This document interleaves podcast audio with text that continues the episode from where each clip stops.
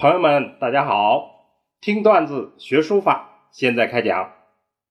上次我们讲了虞世南笔随论里的段子，粗而能锐，细而能壮。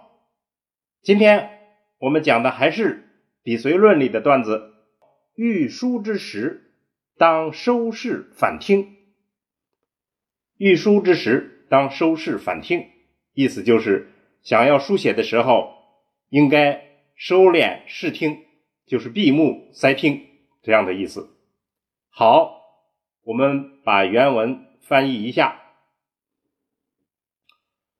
欲书之时，想要书写的时候，当收视反听，就要闭目塞听，和这个词儿是一样的意思。绝虑凝神。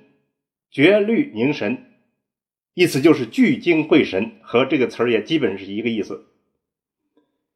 心正气和，就是心平气和，则气于妙。这样的话，就会气和于妙境，就会达到一种妙境。心神不正，如果心神不正的话。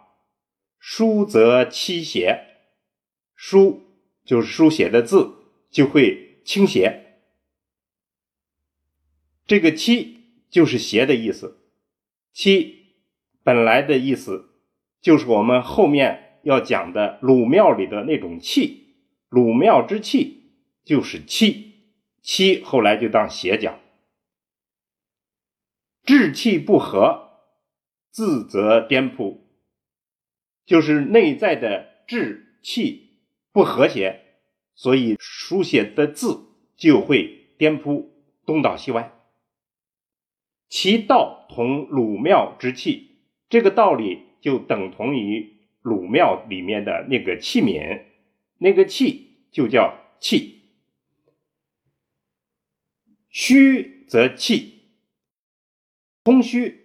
就是那个鲁庙之气里面，那是个瓶子一样的东西，里面是空虚的时候，它就会倾斜；满则覆，倒满了水，它就会倒了，颠覆。中则正，只有适当的水量，它就正，就是稳稳当当、稳妥。正者，冲和之谓也。而这种正。就是稳妥周正，也就是冲和的说法。这个冲和是道家的词语，和我们前面所讲的中和那是儒家的用词，是一样的意思。所以整篇其实还在讲中和之美、冲和之道这样的意思。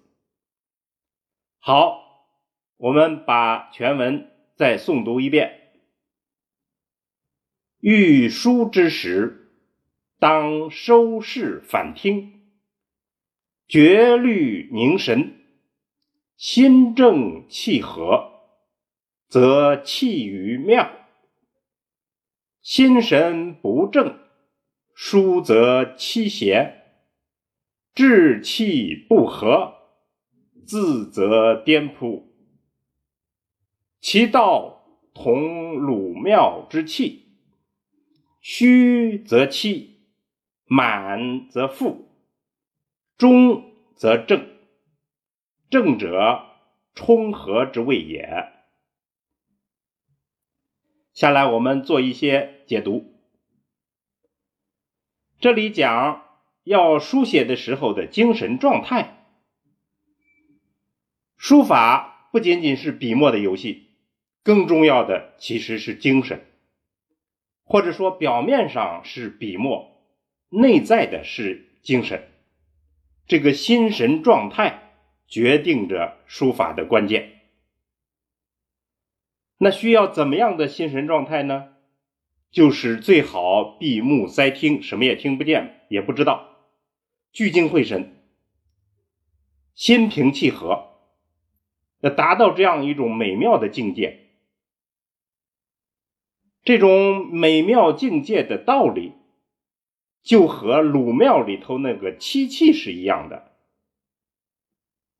它虚则七，空的时候就斜了；满则负，到满了就倒了；中则正，正合适的时候，它就站得正，稳稳当当。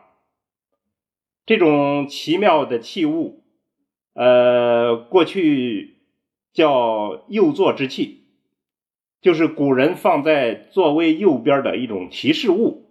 提示自己的行为是不是符合中庸之道，是这样一个奇妙的东西。现在我们很难看到这样的东西了。冲和这个词和我们前面讲的中和基本上是一样的，就是道家一般用冲和，呃，儒家一般用中和，所以书法。是一种心神、行为、技法和知识的综合活动。这里当然讲的主要是楷书，因为虞世南他主要是写楷书。但是草书的内在道理也是同样的。好比说狂草，它在表面的癫狂之下，内在的心神和楷书是一模一样，也等同于鲁庙之气。所以，为什么狂草难？其实就难在这儿，表面癫狂，内在必须是冲和了。好，我们今天的段子结论就是：控制心神是书法的核心修养，没有心神功夫，那谈不上什么好的书法。好，听段子学书法。我们下次继续聊。